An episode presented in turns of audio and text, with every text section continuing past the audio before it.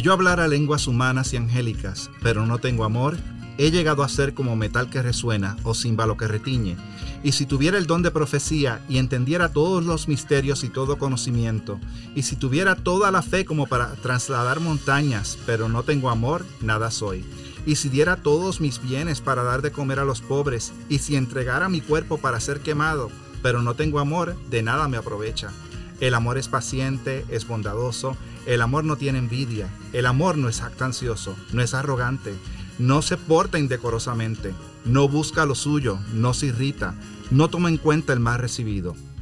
El amor no se regocija de la injusticia, sino que se alegra con la verdad. Todo lo sufre, todo lo cree, todo lo espera, todo lo soporta. Porque ahora vemos por un espejo veladamente, pero entonces veremos cara a cara. Ahora conozco en parte, pero entonces conoceré plenamente como he sido conocido. Y ahora permanecen la fe, la esperanza y el amor. Estos tres, pero el mayor de ellos es el amor. Y esta es primera de Corintios 13 del versículo 1 al 7 y del 12 al 13 en la nueva Biblia de las Américas y bienvenido a un nuevo episodio de Bridge Radio en español. Mi nombre es Rafael Mangual y soy su anfitrión del día de hoy. Y Abe se está riendo porque yo siempre digo Bridge Radio en español. Y me dice, Rafa, lo tienes que decir en, español. Hizo un podcast con su la semana pasada y dije, ¿por qué lo está diciendo en inglés? No sé por qué está diciendo eso. Pero... Así es que tengo aquí conmigo a mi coanfitrión Abe W. Virella. Sí, hello, ¿cómo están? No es Virella, es Virella. Virella, sí. Pero yo no, yo lo estoy pasando esto a, a, tu nuevo co, con anfitrión, ¿verdad? Bueno, el confitrión que ha estado por tiempo, lo único que él habla de la parte teológica, de la discusión teológica, de las doctrinas de la gracia, esos temas están muy buenos. Tenemos con nosotros a mi amigo, confitrión y pastor, Eduardo Martorano. Hola, hola a todos, un placer estar aquí otra vez con ustedes, Rafael, Abe, Eli y predicador de conferencia ahora. Oh, predicador de conferencia con su gel Michelin. Sí, sí, la primera vez. ya, ya está en las grandes ligas. Acabamos de tener la conferencia Bridge, eh, no voy a decir puente, Bridge 2021 en español, nuestra primera conferencia en español. Tuvimos una experiencia increíble. yo creo que yo creo que sobrepasó nuestras expectativas, de verdad que sí. De verdad que sí. Sí. Tuvimos a Sugel Michelén, tuvimos a Eduardo Martorano, se compartieron temas muy buenos. Yo les decía a ellos riéndose, los que conocen de la conferencia de expositores de John MacArthur en inglés, yo decía, yo me siento como Chris Larson haciendo las preguntas en el QA. Ah, de verdad que fue gente que no pensábamos que iba a ir, fue gente de mm. muchos trasfondos de iglesia tanta gente pentecostal como gente bautista, como gente reformada, presbiteriana, y tuvimos un gran tiempo en el Señor en donde discutimos la palabra de Dios, tuvimos tiempo de compartir y yo creo que se respondieron muchas preguntas y para aquellas personas que fueron a la conferencia y pusieron su nombre en su pregunta en una tarjeta y no se contestó, esas preguntas no se van a quedar sin contestar. Vamos a tener un tiempo donde Eduardo va a hacer varios podcasts respondiendo a preguntas que no tuvimos tiempo de contestar en ese momento. Sí, ya pronto vienen esos podcasts para responder a esas preguntas que se hicieron, pero por el tiempo no se pudieron, no se pudieron responder, pero ya muy pronto. ¿Y cómo te sentiste como tu primer uh, conferencia en español como un... Muy nervioso. Muy nervioso. No, fue, fue una experiencia muy bonita, de verdad. La gente, o sea, nos gozamos en la palabra de Dios, nos gozamos en la comunidad del Señor, en la iglesia, y aprendimos muchísimo. Y conocimos muchas personas, y de verdad fue una experiencia muy linda en el Señor. Así que vayan sacando, todavía no tenemos la fecha exacta, va a ser como para las fechas de octubre y noviembre. Pensamos tener otra vez dos o tres expositores de la palabra de Dios. Pensamos hacer algo un poco más grande. Ya abrieron los puentes a, México. Fíjate que ese, el puente a México se abrió dos días después de la conferencia. Yo pienso que hubiese sido mucho más grande, pero Anyway, pero así sacamos uh, sillas, estamos sacando sillas porque entraron más gente que nosotros estamos Um, que nosotros no sabíamos que iban a... Sí, sí, el mismo día llegaron muchas personas. Sí, el mismo día llegaron vinieron muchas personas, sí.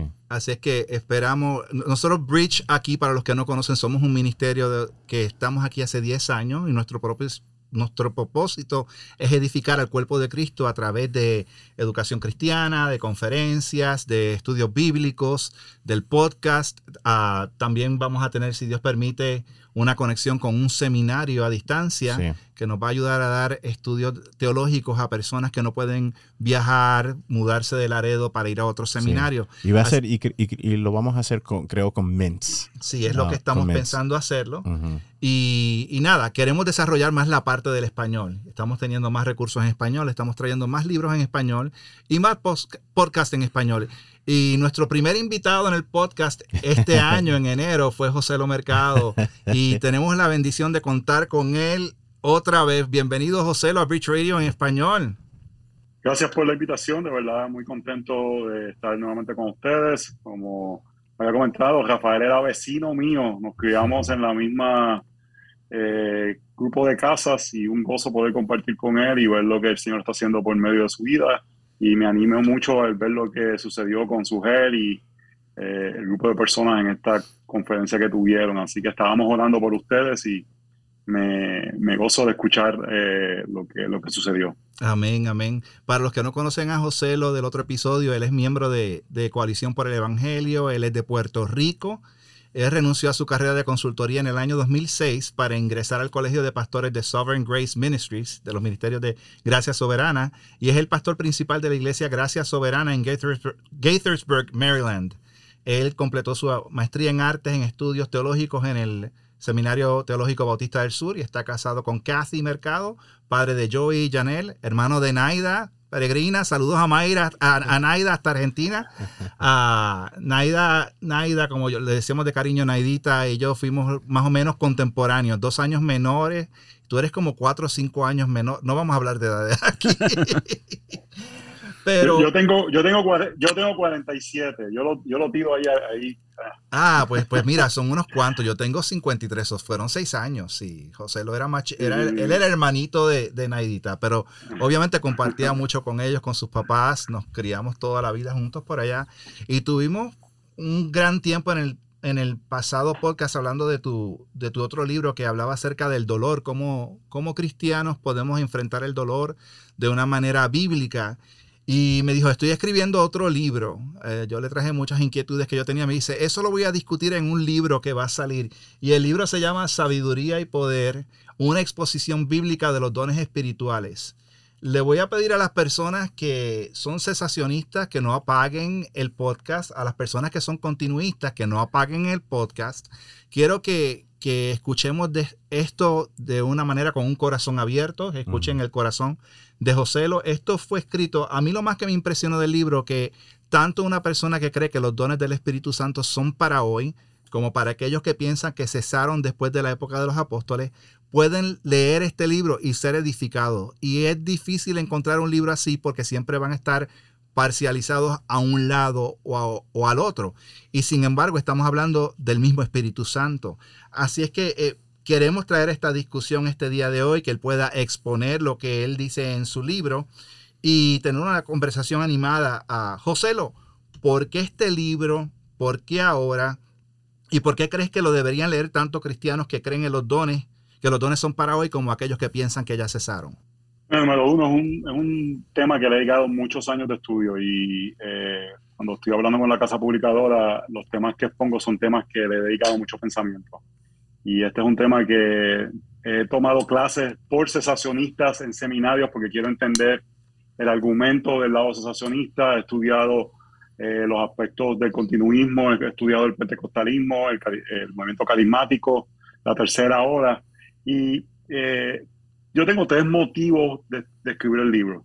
El número uno es una apologética a la unidad, donde estoy tratando de decir que la mayoría de los creyentes tenemos más en común de lo que pensamos y que estamos permitiendo que los extremos dominen el argumento y nos vamos a uno de los campos y como que cerramos y no escuchamos a otras personas cuando simplemente usan algún término que lo hemos definido de una, otra, de una forma diferente.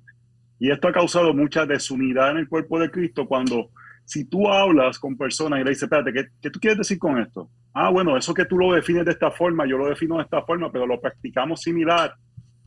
Al final del día, la mayoría de los creyentes tienen mayor unidad de lo que piensan en este tema. Así que eh, una de las muestras es el Concilio de Coalición con Evangelio, que hay hermanos sensacionistas, continuistas, que tenemos una afirmación en el Evangelio y creemos que podemos trabajar juntos, a pesar de que diferenciamos en ese tema, pero al final del día, ciertamente, muchas diferencias no son tan abismales como son presentadas muchas veces en, en los debates abiertos que se tienen o cuando solamente hay un lado de, de los lados eh, conversando. El segundo motivo era presentar un argumento continuista que fuera serio como una alternativa exegética, que no es simplemente una idea de emociones, sino que tiene argumentación bíblica sólida. Y desde mi perspectiva, eh, la parte más sólida del, continuismo es la data bíblica que afirma eh, la continuidad de los dones mismos. Y hacerlo de una forma separándonos eh, en los argumentos que diferenciamos del pentecostalismo clásico y, haciendo esas distinciones en ese sentido. Pero por último, una gran carga que yo tengo es que en medio de la discusión de que si continúan o no continúan, y obviamente a mí yo creo que no hay diferencia de dones, que todos los dones no, no tienen diferentes categorías, pero si fuéramos a diferenciarlos entre los extraordinarios y no, no extraordinarios, una carga que yo tengo es, olvidémonos de los extraordinarios que son controversiales. Se ha perdido un, el tener un verdadero sentido de presencia de que los dones funcionan en el cuerpo de Cristo. ¿Cuándo fue la última vez que tú escuchaste una prédica sobre que Dios está utilizando el don de enseñanza o el don de servicio o animando a las personas a que ejerzan esos dones que Dios le ha dado para la edificación del cuerpo de Cristo, que no son extraordinarios, pero que es el Espíritu Santo mismo trabajando de forma milagrosa en medio de nosotros. Entonces, eh, en medio de toda la, el debate, si pudiéramos decir esa palabra, se ha perdido este asombro que debemos tener domingo tras domingo cuando vamos a nuestra iglesia y vemos dones funcionando de forma, desde mi perspectiva, milagrosa, porque cuando utilizamos nuestras habilidades para la edificación del cuerpo de Cristo, eso es un milagro, porque hemos muerto a nosotros y queremos la edificación de la iglesia y no le damos gloria a Dios, no le atribuimos el trabajo del Espíritu Santo y nos hemos convertido más como en que nos hemos acostumbrado a que estas cosas suceden y que no es el trabajo del Espíritu Santo en la iglesia. Entonces, si pudiera resumir mi motivación detrás del libro, esas serán las tres razones principales. Me llamó mucho la atención tu, primer capítulo, Continuista sin hogar. Ah, vamos a definir términos también que es un continuista y que es un cesacionista y, por qué sin hogar y, qué es la teología reformada. ¿Cuál fue tu historia en, eso? ¿Cómo, ¿Cómo, fue que tú llegaste a la teología reformada, a las doctrinas de la gracia, a entender las doctrinas de la gracia y, después también los dones? Ese artículo yo lo escribí hace años en coalición y es una de las cosas que más he recibido personas eh, comentándome que se identifican con eso. Es la realidad de que me crié un trasfondo pentecostal, no era extremista, pero había eh, eh, una iglesia pentecostal. Llego a los Estados Unidos y yo no era arminiano. Yo, eh, una de las cosas que a mí a veces me, sorprende es que históricamente el arminianismo clásico es considerado ortodoxo. Yo era un semipelagiano que no creía que Dios conocía el futuro. Yo pensaba que, que Dios no tenía ningún control sobre el futuro y nosotros realmente tomábamos todas las decisiones eh, que Dios nos había dado ese, esa oportunidad a nosotros. Y llego a Estados Unidos, llego a una iglesia de transformo reformado, que no, no sabía lo que era, y comienzo a aprender sobre las doctrinas de la gracia, y por la misericordia del Señor, él, abrió mis ojos a ver la realidad de este, esta soberanía de Dios que está en control de todas las cosas y que Él me salvó a pesar de mi pecado y a pesar de yo coger en contra de Él. Y cuando comienzo a estudiar y comienzo a, profundizar sobre diferentes temas relacionados con esto, me doy cuenta que todavía tenía una, una convicción continuista y ahí yo decía, ¿hay alguien más por ahí? eh, ¿Quién más este, se, relaciona conmigo? Y ese es el aspecto de un continuista sin hogar. Pero al final del día eh, terminó el artículo diciendo que mi hogar es el Evangelio y mi unidad con otros creyentes está en la centralidad de Cristo y lo que Él ha hecho por nosotros y que todos los creyentes que el Señor ha comprado por medio de su sangre, somos un solo cuerpo y esa es mi unidad. Entonces, aunque hay aspectos de importancia, eh, eh, como el tema de, la continuidad de los dones o el, cesar de los dones, que creo que es un aspecto que todo creyente debe tener una convicción, ese no debe sacarme de mi hogar, que es el Evangelio de Jesucristo, y todos los hermanos que han sido salvados por medio de la sangre del Cordero. Así que es una de las áreas que pienso que ambos campos tratan de hacer este tema como la ortodoxia. Yo creo que eh, lo que atacamos son los falsos maestros dentro de esos campos, pero en ambos lados eh, tú puedes creer tanto el cesacionismo como el continuismo y ser una persona que el evangelio, que es el verdadero evangelio de la gracia, el verdadero evangelio de salvación. Entonces, yo creo que en lugar de pelear tanto, o no quiero usar la palabra pelear, pero debatir tanto por continuismo, cesacionismo, lo que debemos identificar son los falsos maestros en ambas eh, lados de la ecuación. Una pregunta, yo creo que uno de los problemas que hay en la iglesia de hoy es que ni, ni muchos continuistas, refiriéndome a los que creen en los dones para hoy, y cesacionistas, aquellos que, que no creen que los dones son para hoy, no conocen quién es el Espíritu Santo. O sea, creo que hay muchas lagunas en la iglesia y que muchos creyentes tienen unos pensamientos desvirtuados en cuanto a quién es el Espíritu Santo y por ende el problema de que unos enfatizan una cosa o otra cosa o identifican al Espíritu Santo como ser tal o cual manifestación del don. Cuéntanos por qué es lo que debemos creer como creyentes acerca de la persona del Espíritu Santo, tanto de un lado como del otro. Sí, yo, yo dediqué unos capítulos a definir el rol del Espíritu Santo. Y número uno, lo que tenemos que creer es que es una persona, es la tercera persona de la Trinidad, no es una fuerza, no es un poder, eh, eh, es, es, Dios mismo eh, dentro, de la, dentro de la Trinidad. Y el rol principal que vemos en la Biblia del Espíritu Santo es mostrar a Cristo y mostrar la gloria del Señor y la salvación por medio de su trabajo a revelarnos al Señor Jesús. Entonces, la presencia del Espíritu Santo en nosotros no es para simplemente tener ciertas emociones, experiencias o un cogientazo o como queramos definirlo, es para que podamos ver a Cristo y Cristo eh, sea una realidad en nuestros corazones. No podemos ver la gloria de Jesús sin el trabajo del Espíritu Santo y no podemos continuar viendo la gloria de Jesús luego de nuestra salvación sin el trabajo del Espíritu Santo.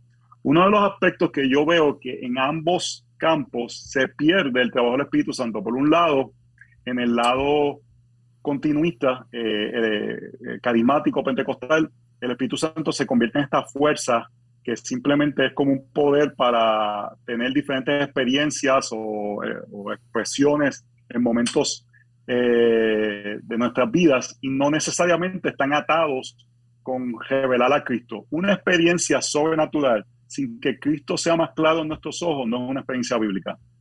Puede suceder dentro de una iglesia, puede, suceder en un entorno de un culto o de un servicio religioso, pero si Cristo no es, no es, no es más magnificado, si no vemos más claramente el Evangelio, no es el Espíritu Santo, es algo más. Eh, pero por otro lado, en el lado cesacionista, uno de los problemas que desde mi perspectiva, estoy hablando del campo extremista, es que eh, la Biblia se ha convertido en el Espíritu Santo. Entonces todo se convierte en un cristianismo muy intelectual, donde no hay un aspecto de dependencia eh, en la revelación que el Espíritu Santo o la iluminación, como prefieran utilizar la palabra, el Espíritu Santo nos da para poder estudiar la palabra del Señor. Simplemente se convierte como un eh, argumentación y muchas veces quizás se puede ver de esta forma y yo no estoy diciendo que un predicador tiene que gritar, tiene que... Pero cuando estamos hablando del glorioso evangelio, no podemos hablar de eso como si estuviésemos hablando del clima o de, cualquier otro tema. Eso tiene que capturar nuestros corazones como, como muestra en el libro los Hechos Apolos, que decía que era apasionado. Porque si estamos hablando del perdón de nuestros pecados, pero se ha convertido un poco en ocasiones simplemente en una charla eh, casi académica eh, de transferencia de información en lugar de la proclamación eh, capturada por las verdades del Evangelio, porque el Espíritu Santo ha hecho que esas verdades no solamente estén en nuestro cerebro, sino que capturen nuestro corazón y nuestro ser y eso se refleja en la proclamación del mismo Evangelio. Entonces, podemos ver que eh, no tener un entendimiento correcto de la labor del Espíritu Santo tiene efectos en nuestra eclesiología, en nuestra forma de que practicamos aspectos de la iglesia. Y es, una de las cosas que desde mi perspectiva he podido observar. Eh, por un lado, vemos, vengo del campo pentecostal eh, en mi juventud, donde las emociones dictaban las cosas, pero por otro lado, puedo visitar muchos lugares en Latinoamérica donde eh, la confesión de fe de 1689 es lo más importante que alguien puede tener delante de ellos y es casi algo más sagrado que las, que las escrituras. Y, hay unos ciertos tipos a veces de imbalances eh, en esos sentidos. Oye, muy bien. Eh, yo como sensacionista, todo lo que estoy oyendo aquí, yo estoy, o sea, 100% de acuerdo. yo sí he visto, estoy, yo, estoy muy de acuerdo con lo que está diciendo, que en muchas iglesias, eh, cuando dicen que los, que los dones cesaron, que los dones ya no existen, y lo que tú dices es cierto, a veces hay solamente, como que la Biblia, lo que tú dijiste, la Biblia se vuelve como en el Espíritu Santo, y todo es solamente doctrina, todo es académico, y todo es, eh, o sea, que erudición, no hay esa no hay ese sentimiento, no hay esa emoción, no hay esa pasión y ese amor cuando se predica la palabra de Dios. Solamente es algo meramente como que académico, pero sin la ayuda del Espíritu Santo, como tú estás diciendo, sin su, sin su iluminación, sin su poder, sin su, o sea, que intervención en, nosotros, de nada sirve. A Él siempre lo necesitamos para, para, la, para la preparación de los sermones, para predicar los sermones, y para todo, o sea, en nuestras vidas. Él es nuestro eterno, o sea, que acompañante y Él es quien nos ayuda a hacer todas las cosas. Entonces, hasta ahora, yo de verdad estoy, muy de acuerdo con todo lo que has dicho. Nada. Me, pasa mucho, brother. Yo le digo casi, yo digo a casi todos mis amigos sensacionistas que son gente, digo, en verdad tú, tú eres continuista, lo que pasa es que la mayoría son, yo digo, no son sensacionistas, son eh, no quiero usar la palabra anti, pero están rechazando los excesos del, pentecostalismo y, del carismatismo excesivo, están rechazando esos excesos. Eh, algo interesante, no sé si han leído la biografía reciente que salió de Arcis Pro, eh, se la recomiendo, un libro muy edificante. pero Arcis Pro, y, y, en uno de sus libros él habla de eso, tiene unas experiencias del Espíritu Santo. Estamos hablando de las personas más defensoras del sensacionismo, pero vivía siendo guiado por el Espíritu Santo en el día a día de su vida. No de una forma que lo separara de la realidad de que la autoridad de su vida de las escrituras, pero sí en la forma en que hay decisiones que uno tiene que, que orar pedir dirección y creer que el Señor le va a guiar a uno. Entonces, eh, es interesante, en, Hechos vemos cuando Pablo quería ir a Asia Menor y, el Espíritu no lo deja ir hacia Menor y lo lleva hacia Macedonia y, y lo, lo, guía hacia Macedonia. La pregunta es, ¿cómo, cómo, cómo funcionaba eso? yo entiendo que es un sentido de desarrollar una dependencia del Espíritu Santo. No es que tú escuchas una voz del cielo, Pablo justo antes de eso había obedecido el estar más de 14 años esperando a ser enviado por los ancianos. Él se sometió a los ancianos de su iglesia. Era una persona que en las cosas claras de la escritura, su conciencia estaba clara y limpia porque se sometía a las escrituras.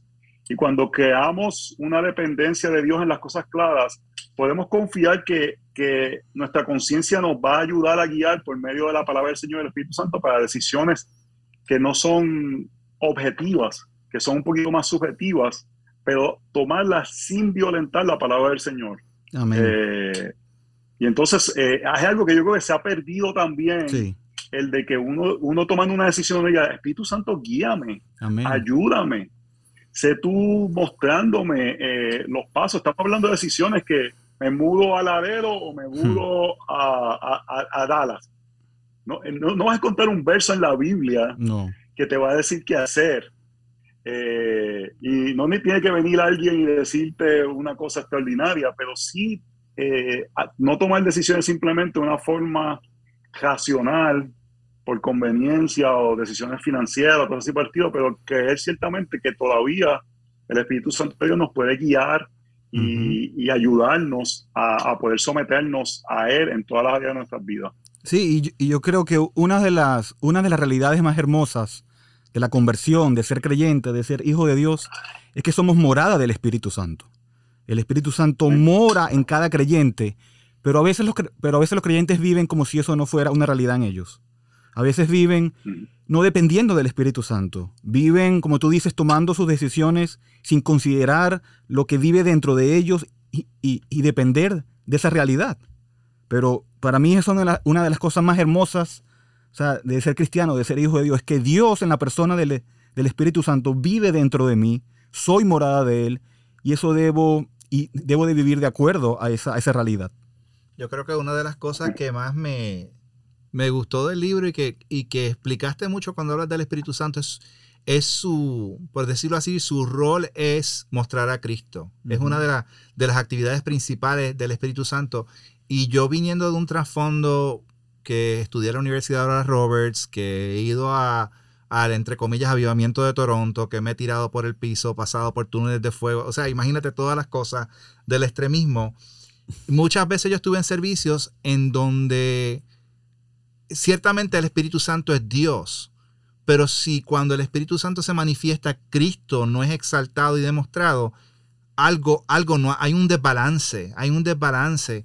Entonces, yo puedo pensar y aprecio mucho que tú hayas dicho la importancia de que si tú, si alguien se manifiesta supuestamente con algo del Espíritu Santo y Cristo no es glorificado, eso no es del Señor. Porque Cristo tiene que ser, Cristo tiene que ser exaltado en medio de todo servicio que hagamos. De alguna manera, todo tiene que acabar en el Evangelio, si no fue una experiencia religiosa como la canción. Exacto, y eso es algo que podemos medir objetivamente. Eh, objetivamente, uno, cuando yo escucho un sermón, yo puedo objetivamente decir, Cristo fue predicado en ese sermón o Cristo no fue predicado.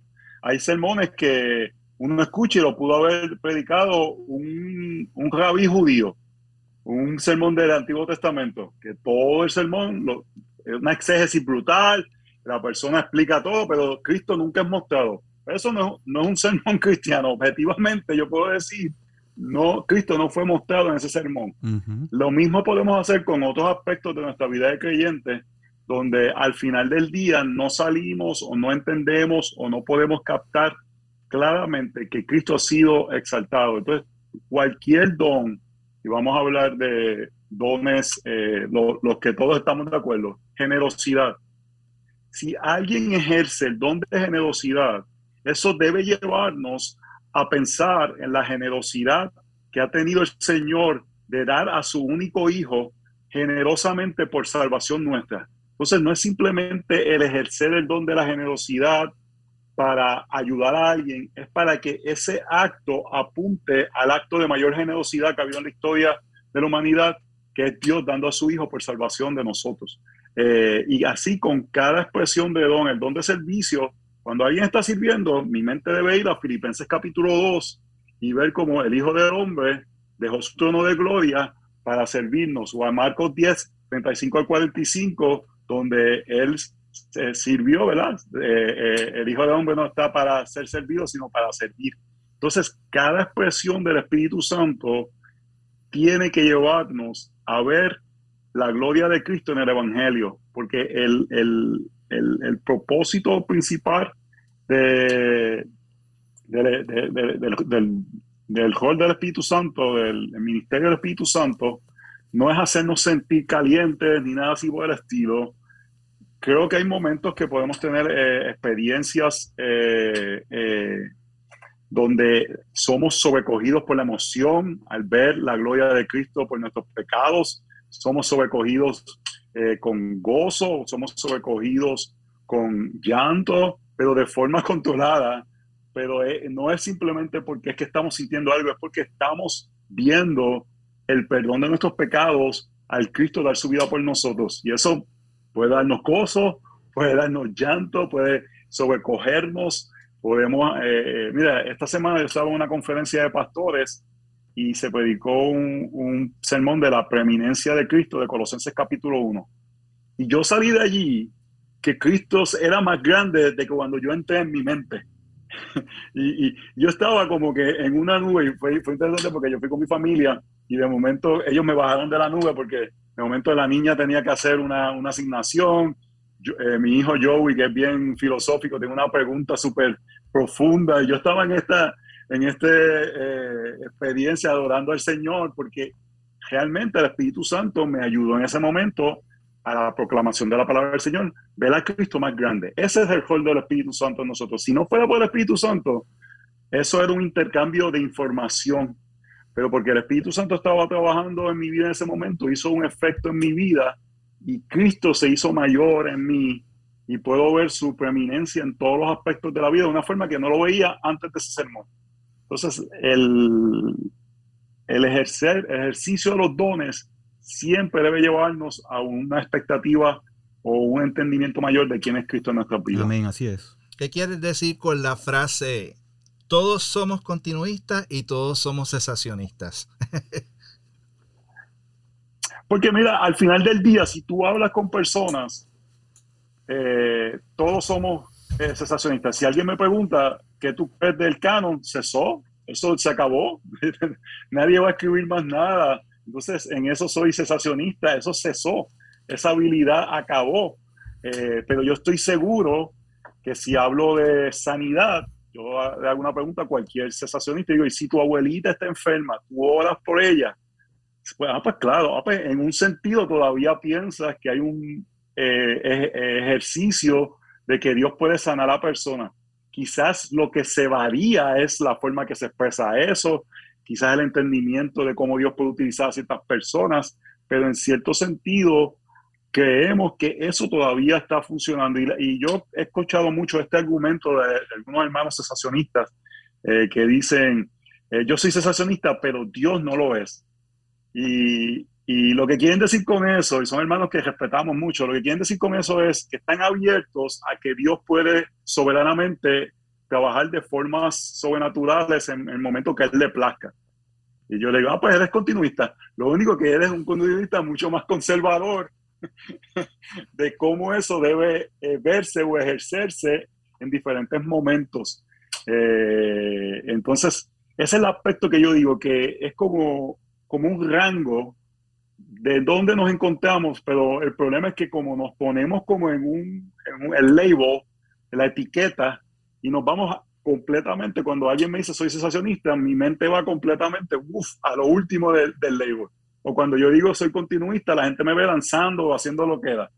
Y no entendemos que la mayoría de nosotros tenemos diferentes áreas de continuismo sensacionismo. Hay gente que me dicen, bueno, yo exegéticamente soy continuista, pero prácticamente soy sensacionista. Hay otros que tienen una etiqueta que se llama abierto, pero cautelosos. Eh, entonces es como dónde estamos en el aspecto de cómo practicar los dones. Para mí al final del día, lo importante es, y voy a adelantar uno de los dones, profecía. Eh, eh, la forma que yo lo veo no es profecía como en el Antiguo Testamento. Creo que hay cosas que en el Antiguo Testamento y Nuevo Testamento hay continuidad y descontinuidad que se practican diferentes en el antiguo y en el nuevo se practican nuevo y puedo dar un sinnúmero de cosas que difieren en la práctica del nuevo y del antiguo. Vemos que Cristo es rey, sacerdote y profeta. Él es el profeta en Hebreos capítulo 1 que se habla sobre todas las cosas, pero la iglesia tiene como, como que ciertos roles en, esos aspectos de, Cristo. Reinamos juntamente con Cristo, eh, somos real sacerdocio con Cristo yo creo que una práctica, Él es la palabra final, pero practicamos este don de una forma para exhortar, corregir y animar a la persona. Muchos hermanos sensacionistas me dicen, yo le digo, tú nunca has tenido como un sentido de algo que oras por un hermano que salió de la nada, ¿sí? O alguna vez has llamado a un hermano y decirle, mira, yo no sé, lo que tenía en la mente y te tenía que compartir esto. Sí, yo, eso es lo que yo le llamo profecía. No le estoy hablando así el Señor, y entonces lo que yo le digo a las personas es, llámale profecía, llámale que siento algo en el estómago, llámale que tengo un impulso, practícalo para la edificación del cuerpo de Cristo. No lo, no lo tengas. Así que a, veces, eh, para mí, las etiquetas o las definiciones no son tan importantes. Mi preocupación mayor o lo que me importa más, para usar una mejor palabra que preocupación, es que las personas estemos sensibles a bendecir, a exhortar, a animar. Y el propósito de los dones, edificar el cuerpo de Cristo por medio de los dones que Dios nos da. ¿Cómo le llamemos? Después que los usemos dentro de lo que la Biblia declara que es posible.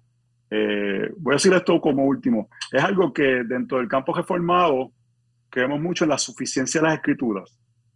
Pero digo que este es el tema que no confiamos en la suficiencia de las escrituras para decir hasta aquí llega.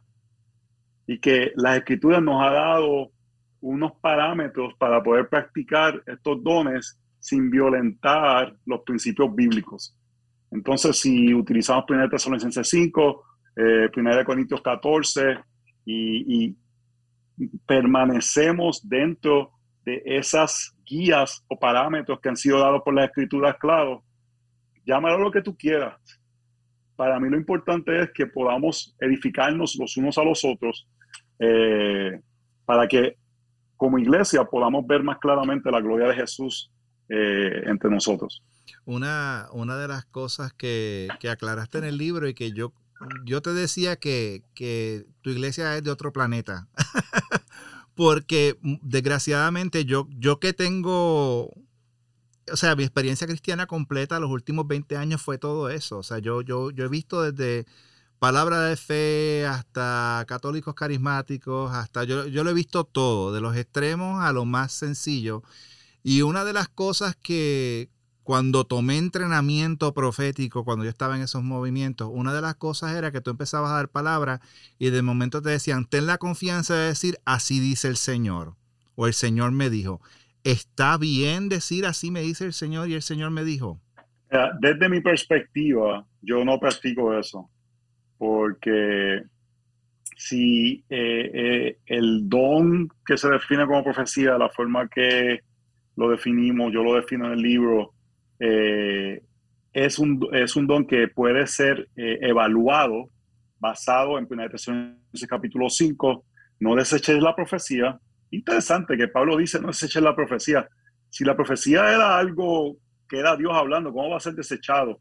Eso es otro tema para otro momento, pero dice, no echar la profecía, era algo que podía ser eh, visto como menos, sino que retener lo bueno. Entonces es algo que puede ser evaluado.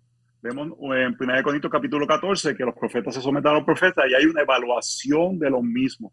Entonces, si algo puede ser evaluado, si lo decimos en primera persona como si Dios lo estuviese diciendo, no lo podemos evaluar. Porque si alguien te dice, así dice el Señor, no lo puede evaluar porque Dios diciéndolo. Dios no se equivoca, Dios no, Dios no, no dice algo que no es. Entonces, desde mi perspectiva, el uso de la primera persona no afirma este aspecto donde eh, la profecía, según práctica del Nuevo Testamento, puede ser evaluada. Entonces, por eso en, en nuestra iglesia no se practica decir así es el Señor. Cuando compartimos una palabra de edificación, que no estamos hablando de, algo, sino que es algo que pareciera que Dios ha puesto en tu corazón, lo queremos compartir de una forma humilde. Le decimos a la persona, mira, eh, yo siento que el Señor quiere que te comparta esto para que tú lo evalúes y queremos recordarle eso, que es algo que para que Él evalúe, que puede ser que diga que no, que eso quizás te equivocaste o, porque si es algo que puede ser evaluado, como vemos en el, en el Nuevo Testamento, y ahí donde yo veo una diferencia, en el Antiguo Testamento se presentaban siempre los falsos profetas. Era, era el énfasis, porque los profetas eran los que hablaban con autoridad. En el Nuevo Testamento son los falsos maestros. No hay tanto énfasis de los falsos profetas, porque eh, entiendo que había un entendimiento que la autoridad recaía en los maestros en el Nuevo Testamento y no, no en los profetas, que era una, un tipo de ministerio hablado que no tenía la autoridad, la fuerza de los maestros. Por eso el énfasis del Antiguo Testamento es contra los falsos eh, profetas. En el Nuevo Testamento tú ves a Pablo constantemente hablando contra los falsos maestros, que en el contexto eclesiástico era el entendimiento que eran quienes hablaban con autoridad, los eh, que hablaban en este ministerio de, profecía eh, podía ser evaluado y podía ser retenido o no retenido, y por eso creo que no es bíblico hablar en primera persona. Y mucha gente, los círculos que yo estaba, ha sido lastimada y son bien lastimadas y a veces ponen una pared de aquí al cielo en cuanto a los dones se refiere por, por, lo mismo, por la experiencia extremista que vivieron. Como yo te dije, yo, tú me preguntabas cuál era mi posición, decía, yo estoy en pausa. porque uno, uno tiene como que, ok, dame un break. Yo tengo una pared porque, porque la manera que yo lo leo en tu libro no es la manera que yo la viví por 20 años. Otra de las cosas que hablabas en el libro y que se habla mucho, ah, gente lastimada por esto y después se pone la autoridad de apóstoles. ¿Qué tal de aquellas personas que se llaman apóstoles? El apostolado es un, un ministerio que está vivo todavía, es algo que podemos decir que fulano de tal es apóstol. ¿Puedes aclarar un poco acerca de tu perspectiva en cuanto... Te estoy mandando las papas calientes, pero es que es importante hablar de esto porque mucha gente allá afuera tiene un, un revolú en la cabeza en cuanto a esto. Mira, eh, exegéticamente, exegéticamente eh, se pudiera decir que se puede utilizar la palabra apóstol porque la palabra apóstol al final del día es mensajero. Y vemos, en verdad no hay forma de, no huir de eso, de que hay apóstoles mencionados que no eran los apóstoles, los doce más Pablo. Y, eso es claro en, el texto bíblico. Lo que uno quiere ver es la función. Están los apóstoles que fueron los que hicieron el fundamento de la iglesia del Nuevo Testamento, que tenían un rol único, que eran testigos eh, visuales de Cristo. Entonces, yo no utilizaría el término apóstol por, en el, ahora mismo porque se relaciona con ese, eh, ese tipo de apostolado, pero eh, el problema es que el apóstol nuevo testamental era una persona que estaba para servir para la plantación de iglesia. El mismo Pablo dice, no voy a utilizar mi autoridad, voy a servir. El problema es que estas personas utilizan estos títulos para ser una autoridad que no es bíblica. Y el problema es ejercer una autoridad que, la, que no está eh, al final puesta en la parada del Señor, sino en la manipulación eh, o la, utilización de diferentes aspectos para simplemente ganar la autoridad y ganar eh, la lealtad de personas por el uso del, del, término. Entonces, yo personalmente no uso el término, pero si alguien me dice, soy apóstol, quiero, aclárame qué tú significa. Bueno, yo creo que tengo la autoridad de, hablar de la misma forma que hablaron los doce y Pablo. Ah, bueno, tú eres un hereje. Si me dice, mira, yo quiero eh, plantar iglesias, apoyar pastores, le diría, bueno, no utilizaría ese término, eh, pero le estás dando una, una definición que dentro de las posibilidades exegéticas es posible. Yo creo que una de las cosas que tenemos que darnos cuenta es eso, que aunque algo no estamos de acuerdo, tenemos que ver si es la posibilidad exegética. Y esa es la parte que a veces, te voy a ser sincero, me voy a abrir un poquito. Yo resiento un poco de algunos campos cesacionistas porque hablaran como si el continuismo no fuera una posibilidad exegética, cuando claramente eh, la fuerza exegética de los pasajes está en el lado del continuismo. Eh, y entonces ahí es donde yo creo que uno tiene que ser humilde de decir, hay textos y hay, aspectos que son bien claros, que no son negociables. Y hay cosas que uno tiene una convicción, pero hay una posibilidad que otras personas lleguen a convicciones exéticas diferentes de nosotros. Tú dijiste algo sobre las personas heridas. Ahí hay dos, dos lados de la moneda. Número uno, que la solución a abusos no es la eliminación de los mismos. Vemos a Pablo hacer eso en 1 Corintios capítulo 1. Él le dedica tres capítulos de 1 Corintios al abuso de los dones. Y uno de mis pasajes favoritos de la Biblia está en 1 Corintios capítulo 1, donde Pablo, antes de pasar todos esos capítulos regañándolos, diciéndole cosas que hacen mal, los anima. Les dice dónde Cristo está trabajando en medio de sus vidas. Y, y lo, más, lo más para mí descabellado es que él utiliza la abundancia de los dones en medio de ellos como un, algo para animarles. Si yo hubiese sido yo, yo hubiese dicho, paren, dejen de usarlos. Y Pablo comienza diciéndoles que está animado por la abundancia de los dones, y dice hasta el día de la resurrección, es un argumento ahí, eh, para de los dones. Y luego lo que dice es, vamos a hacerlo de forma correcta. Entonces, el argumento número uno para la persona herida es, porque algo se practica nuevamente, la solución no es la eliminación. Y la segunda es, y esto lo quiero decir con mucho cuidado, porque sé que hay personas que han sido heridas, pero al final del día el Evangelio siempre nos llama a extender perdón y siempre nos llama a tomar nuestra responsabilidad en las acciones.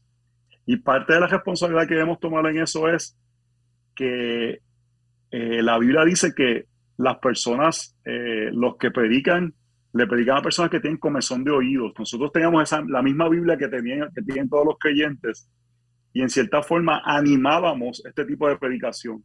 Entonces, en cierta forma también tiene que haber un sentido de no solamente decir, mira a estos hermanos, sino, Señor, ten misericordia de mí, que permití o afirmé este tipo de enseñanza por tantos años y ayúdame a vivir ahora agradecido de que mis ojos han sido abiertos a esta perspectiva de la verdad. Eh, Romanos capítulo 14, para mí, estoy escribiendo un libro de Romanos 14, de la conciencia, y una de las cosas importantes es este tema de que hay aspectos de conciencia y, el uso de los dones es uno de conciencia, y cada persona le va a rendir cuenta a Dios de cómo ejerció los temas de conciencia. No le podemos decir a alguien, es culpa de aquel. Eh, obviamente la palabra dice que el líder cristianos que hacen caer a pequeñitos es mejor que se ponga una piedra y se tiren a, un río. Pero a la misma vez hay una, una, responsabilidad de nosotros de darnos cuenta que también permitimos o apoyamos o teniendo las escrituras delante, eh, ignoramos y, eso debe ayudarnos a no ponernos en un sentido de autojusticia cuando estamos caminando este proceso de restauración luego de salir de una de estas eh, iglesias. Sí, yo lo que le digo a mucha gente es que a veces las personas se han ido a, la extrema derecha para poder llegar al centro y en esos momentos hay que mantenerlos, como decimos, en una jaula. Están en el cage stage. Yo creo que todos pasamos por ahí, a veces ciclamos y, nos damos cuenta, ok, por más que la otra persona esté en error, siempre hay que caminar con, amor y caridad. Y, no es, y no es fácil porque hay un sentido de, de, y más cuando uno fue maestro de lo mismo el sentido de culpa, el sentido de la responsabilidad con los demás, quieres vivir de una manera bíblica, quieres ser responsable con el Señor.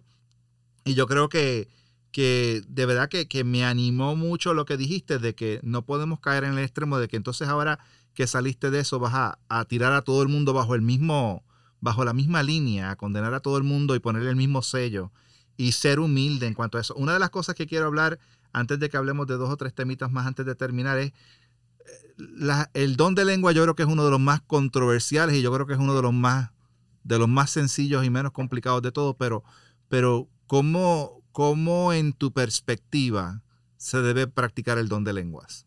Y sabemos que hay personas que no creen que eso es para hoy, pero, pero yo, yo pienso que es de los menos complicados, porque si simplemente se sigue de acuerdo a 1 Corintios 14 no sea muy complicado el aspecto Pablo presenta, eh, desde mi perspectiva, al leer el texto, eh, y no solamente la lectura simple, sino la lectura profunda del mismo, este don, el fin de los dones es la edificación de las personas, no eh, que, personas puedan ser edificadas. El problema del don de lengua, según mostrado en 1 Corintios 14, es que si se hace esa interpretación, no, nadie más es edificado. Pero Pablo presenta que hay un aspecto de una autoedificación en, en privado entonces es un, eh, eh, es un don que debe ser practicado en privado, a menos que haya una persona que tenga el, eh, el don de interpretación del mismo públicamente. Yo difiero con hermanos sensacionistas de que eh, 1 Corintios 14 está hablando del mismo tipo de lenguas que se habla en, el libro de los Hechos. Para mí es un tipo, hay una diferencia, porque lo que está sucediendo en el libro de los Hechos, especialmente en Pentecostés, se da un momento histórico que algo que estaba sucediendo y este, este don que se está practicando en 1 Corintios eh, capítulo 12, 13 y 14 es, es un, un, lenguaje como se dice ahí angelical. Pero si no debería causar mucha controversia, porque si se practica como empíricamente no, es ningún, no debe ser ningún problema. Te voy a dar un ejemplo de algo que sucedió en nuestra iglesia.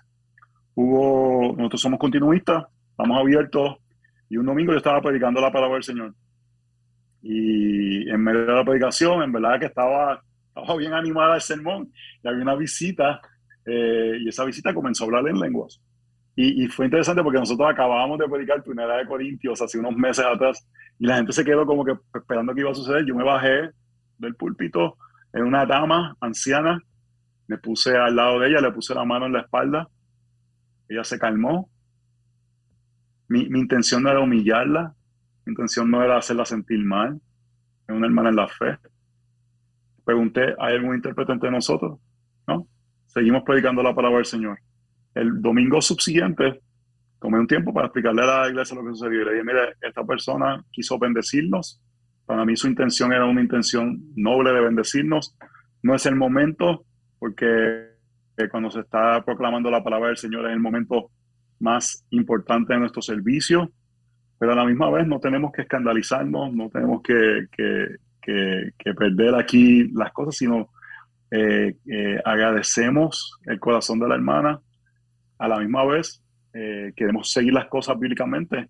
Y, pero algo importante para mí, eh, eh, uno no puede, para cumplir ciertas cosas bíblicas, no puede violentar otras. Y en ese momento, cuando esa persona comenzó a hacer eso, yo la vi, vi que era una anciana, mi mente fue a primera de Timoteo, que dice que trata a los ancianos con, con honra. Y esta es una hermana, una hermana que ha caminado con el Señor años. Yo podía ver desde el púlpito haberle dicho, hermana, está, padre, estamos predicando la palabra del Señor en ese momento, ese texto de 1 Timoteo, dije, yo no tengo que hacer un, ejercer como que esta autoridad, no, no, debo hacer lo que criticamos a, los, a, a los apóstoles de ejercer mi autoridad en ese momento, sino que yo fui calmadamente y seguimos y continuamos. Yo creo que le dio, eh, eh, aprendimos tanto de esa experiencia en el sentido de que no tenemos que estar como que ansiosos o nerviosos, sino que si algo se, se hace incorrectamente, vamos a las escrituras, lo corregimos y continuamos hacia adelante. Y yo creo, yo creo que la, la, frustración de muchas personas que, que, salen del movimiento y que, o que ven la verdad bíblica es que nunca lo vieron practicado bíblicamente. Entonces lo que estaban viendo no es. Y, y ese, es, ese es el problema. Y desgraciadamente, en lo más que vemos en Estados Unidos, en lo más que vemos en Latinoamérica, Ah, se ve como un requisito el que si hablas en lenguas puedes ser espiritual, si no las hablas no. Este, yo tengo como quien dice otro, somos ciudadanos de segunda clase si no te mueves en los dones porque no, no escuchas de Dios, si un predicador, o sea, se puede ir a ambos extremos. Ahora, ahora que estamos terminando, yo quiero que me hables de la parte que hablaste de diferentes pero unidos. Yo creo que esta este es la, la, base de lo que queremos, del mensaje que queremos traer hoy es de que podemos ser diferentes pero unidos. Háblanos un poquito acerca de eso y, y, qué podemos aprender los unos de los otros. Sí, yo creo que este aspecto de que podemos entender y yo puedo, una de las razones que le dediqué, vamos a poner, una clase de seminario completa, sentarme a escuchar la, eh, el argumento cesacionista, es que yo quería entender, no una caricatura, pero quería entender el argumento cesacionista y ver que es un, es un argumento eh, razonable bíblicamente, no estoy de acuerdo, pero es un argumento razonable. Y, y, y, dentro de la diferencia, no estoy hablando de ecumenismo, no estoy hablando de este, de que fundamentos del evangelio están siendo socavados por algunos de estos aspectos. Podemos diferenciar, pero podemos estar unidos y podemos aprender los unos a los otros. Nuestros hermanos continuistas, y en el final del libro yo uso un capítulo para decirle cosas a los continuistas que debemos de practicar y debemos de ser bíblicos, debemos ser diferentes cosas, no dejar que las emociones nos gobiernen. Pero eh, en la teología sistemática de Gruden, él, él, termina su capítulo de, del Espíritu Santo hablando de esto. Él dice, mira, ambos podemos aprender del uno del otro. Y de todos los profesores académicos que yo eh, tenido la oportunidad de aprender, digo que Gruden ha sido el, que ha reflejado, modelado humildad de una forma más increíble en mi vida.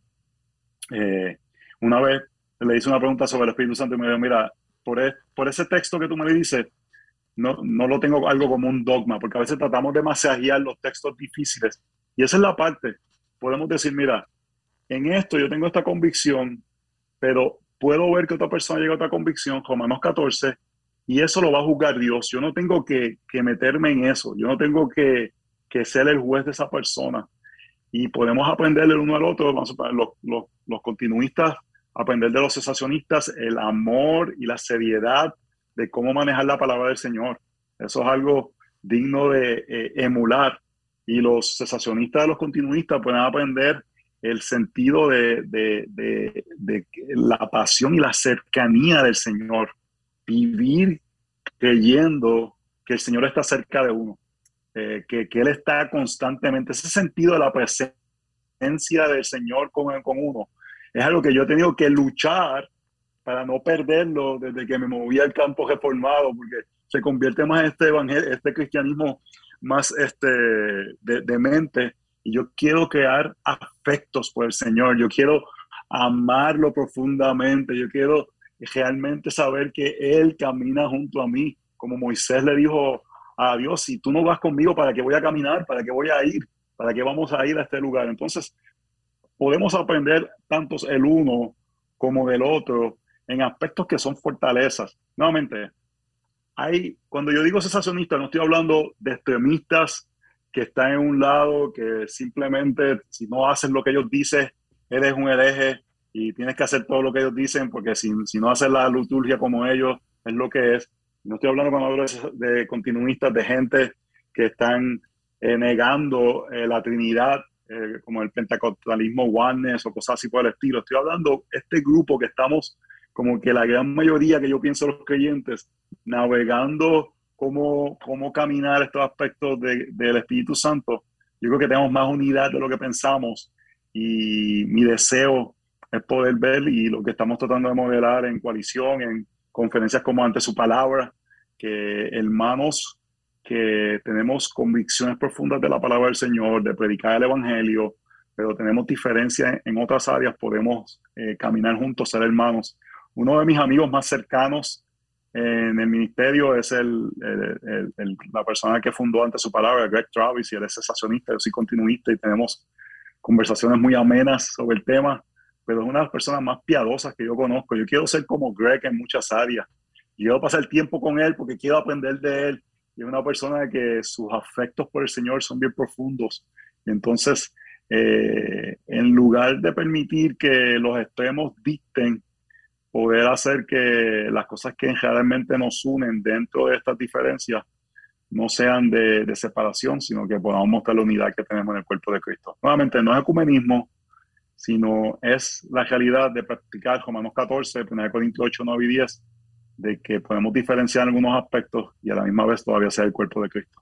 Amén. Eduardo, lo último, lo, último que voy a, lo último que voy a decir de esto, somos protestantes. A veces queremos ser la iglesia católica nuevamente, que tenemos un solo dogma parte del protestantismo es este aspecto de reformándonos y estamos reformados y vamos cambiando y tú puedes tener un área, yo puedo tener otra. Entonces en ese aspecto a veces queremos, yo digo que nos encanta regresar a Roma, nos encanta regresar a Roma y queremos que todo el mundo tenga los mismos dogmas de nosotros cuando la Biblia misma nos presenta que puede haber diferencia en, en áreas secundarias.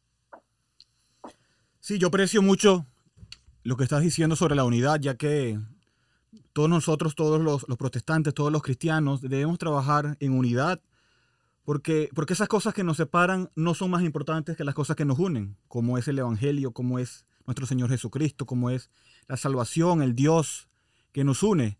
Y todos debemos trabajar con un solo fin y esa es, esa es la gloria de Dios y la, y, la, y, la, extensión del reino de Dios, la salvación de los perdidos. Pero cuando encontramos estas, estas diferencias pequeñas y eso nos impide trabajar juntos para la, intención, para, para la extensión del reino, entonces estamos en un error. Estamos haciendo algo que no debemos hacer y en vez de trabajar juntos, lo que estamos haciendo es que, es, que o sea, nos, nos, volvemos enemigos, nos volvemos, nos, desunimos en vez de trabajar en aquello que en realidad importa.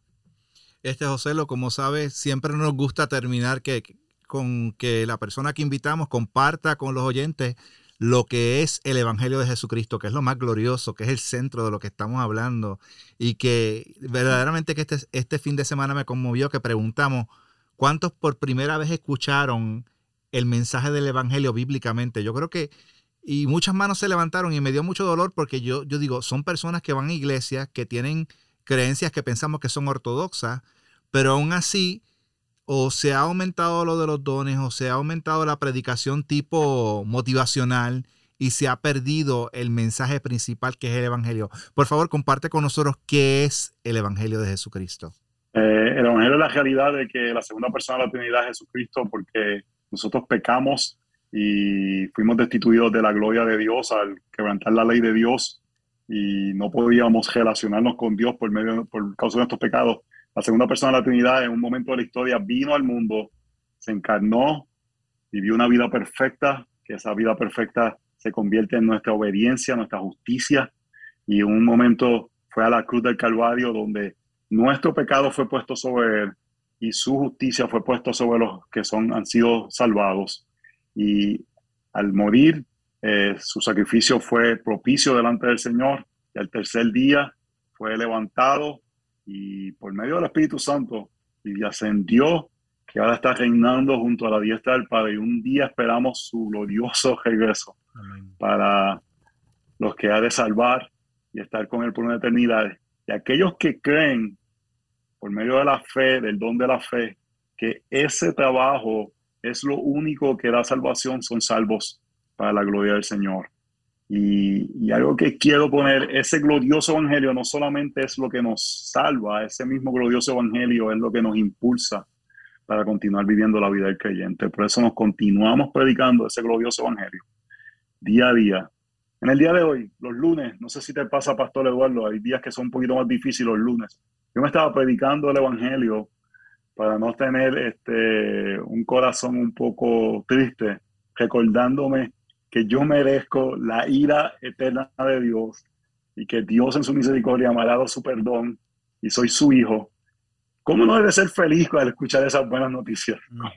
¿Cómo, cómo, no salir de ese down al escuchar este glorioso mensaje que el Señor me ha salvado cuando merezco el infierno eterno? Así que ese es el Evangelio de nuestro glorioso Señor Jesucristo. Amén y amén. Bueno, José, lo otra vez te doy las gracias por ser parte de, nuestra, de nuestros invitados. Este, súper contento. Hermanos, sabiduría y poder, una exposición bíblica de los dones espirituales. José, ¿dónde podemos conseguir el libro?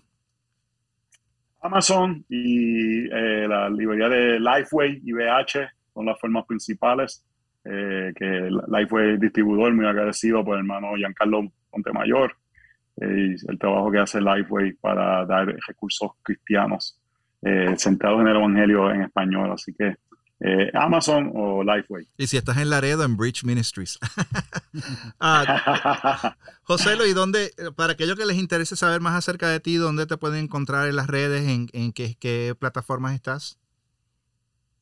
Eh, yo tengo, tengo Twitter, José, en Facebook, Pastor José Lo Mercado, yo creo que sería la mejor. En, Facebook, yo soy todavía así medio viejito, no, no soy tanto el Twitter, pero Pastor José Lo Mercado en Facebook. Eh, y tengo una página también, estamos comenzando un blog de joselomercado.com y las redes sociales de Gracia Soberana Latinoamérica también. Así que ahí pueden eh, encontrar los diferentes aspectos. Y la página web de Gracia Soberana en Gettysburg, que es graciasob, graciasob.org. Ahí están las prédicas y aspectos así de la iglesia. Bueno, pues José, muchas gracias otra vez por ser parte de Bridge Radio el día de hoy. Que Dios te bendiga, que bendiga Katy, a tus niños, a tu familia y el ministerio. Y nos vamos a ver pronto en ante su palabra, si Dios permite. Esperamos, por el nombre del Señor. Dios te bendiga. Gracias, José. Dios te bendiga. Bueno, Eduardo, ¿qué te pareció este episodio de Bridge Radio en español. Radio en español. Sí, bueno, excelente, de verdad, me gustó mucho su explicación de cuál era su, eh, su perspectiva, cómo él ve los dones, cómo él ve eh, el Espíritu Santo, cómo, cómo él ve el don de lenguas y cómo se deben practicar. y, me, gusta mucho su, su, cautela cuando habla, ¿no? Y su, y su cuidado cuando explica todas las cosas. De verdad, es una persona muy humilde y, y me, dieron muchas ganas de leer, de, o sea, de leer, el libro. Lo voy, lo voy a agarrar aquí en Bridge, lo voy a leer y para aprender un poco más de esta perspectiva que, que ahora no sé por dónde. como, como, como cesacionista y, escuchar a un hermano hablar así, tú no lo ves menos hermano. O sea, no, no, no. A mí, yo, aprecio mucho, como dije antes, el, énfasis que él hizo en, en, la unión. En la unión de nosotros como creyentes, como hijos de Dios. Porque eso es lo que somos a la final. Y todos somos hijos de Dios. Seamos cesacionistas o seamos continuistas, a la, final todos somos hijos de Dios, que debemos tener un punto en común, un fin en común, y esa es la gloria de Dios y la salvación de los perdidos. Yo creo que el problema de muchas personas en ambos lados es que se ha quitado, se, han enfocado tanto, hay gente que su ministerio completo es porque yo soy cesacionista o porque yo soy continuista y el enfoque se le ha quitado al Evangelio. O sea, la persona del Espíritu Santo en muchos círculos carismáticos se ha vuelto como la única persona de la Trinidad. No, no lo van a decir, pero básicamente el, servicio completo es acerca de la experiencia y luego ves en un servicio ultra cesacionista donde ponen una pared hasta que no puedes ni levantar la mano porque alguien te va a tirar una piedra o no puedes mostrar ningún tipo de emoción porque entonces estás dejándote llevar por las emociones cuando cuando yo leo el Evangelio, a mí lo que me dan ganas son de gritar de gozo porque he sido libertado de, la, del imperio de la muerte. O sea, las cadenas fueron rotas, Cristo pagó por mi pecado, la culpa que yo debía cargar la cargó Él. Ah, tengo un, futuro glorioso esperándome en el cielo. O sea, son cosas que, que estando en esta carne, cuando te pones a pensar en la gloria del Evangelio, cuando Él hablaba de la preeminencia de Cristo, cuando escuchó el mensaje, me parece que fue de Colosenses, que, que, que salió como en una nube, porque, y, no porque sea mi pastor, pero muchas veces salgo de la iglesia de una manera igual, tú dices, wow, a la verdad que nuestro Dios es grande. Wow. Wow. es que claro, el, Evangelio nos llena de gozo, el Evangelio nos, nos llena de emociones, nos llena de sentimientos, porque cuando nos damos cuenta lo que el Señor hizo por cada uno de nosotros al morir por nuestros pecados, que eso no te llene de gozo y que eso no te emocione, entonces no tienes corazón.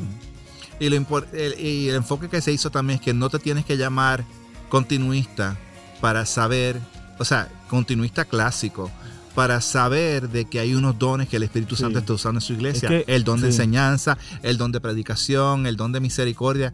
Quizás tú piensas que esos no son, sí son dones, lo que pasa es que la gente siempre quiere ver lo espectacular allá afuera, pero creo que es bien importante enfatizar que hemos sido llenos del Espíritu Santo. Él fue el que nos trajo al Señor, Él fue el que aseguró nuestra, el que nos selló y Él es el que nos va a ayudar a crecer en santificación. y, a veces, y a veces usar estos nombres y, estas etiquetas como continuista o sesionista no, no, ayudan mucho. Hacen más mal que bien. Y la Biblia no habla tampoco en, en estos términos. Pero la Biblia sí dice que somos hijos de Dios. Y ahí es donde está la unión en cada uno de nosotros. Y entender que, nuestro entendimiento del Espíritu Santo sea bíblico y que el Evangelio sea el centro de todo lo que hacemos. Así es que gracias amigos por escucharnos otra vez en este episodio. No se pierdan el episodio anterior de Sugel Michelén, escúchenlo, ya está en línea. Ah, y Eduardo va a seguir hablando de temas de teología sistemática. Así es que no se pierdan nuestros próximos episodios. Si tienes amigos que hablan en inglés, entonces que ellos puedan escuchar a Bridge Radio. Mientras tanto, tú escuchas a Bridge Radio en español. Así es que nos puedes encontrar en nuestra página web bridgeminlaredo.org, P-R-I-D-G-E-M-I-N,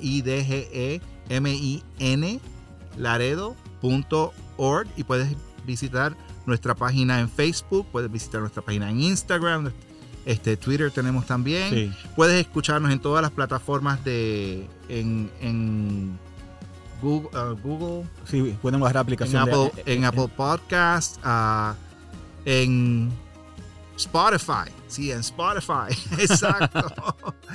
y no quiero terminar este día y este episodio sin, sin decir la primera pregunta del Catecismo de Heidelberg. ¿Cuál es tu último, tu único consuelo, tanto en la vida como en la muerte? Que yo, con cuerpo y alma, tanto en la vida como en la muerte, no me pertenezco a mí mismo, sino a mi fiel Salvador Jesucristo. Así es que hasta la próxima y te veremos en el próximo episodio de Bridge Radio en español. Así es, amén. Hasta luego.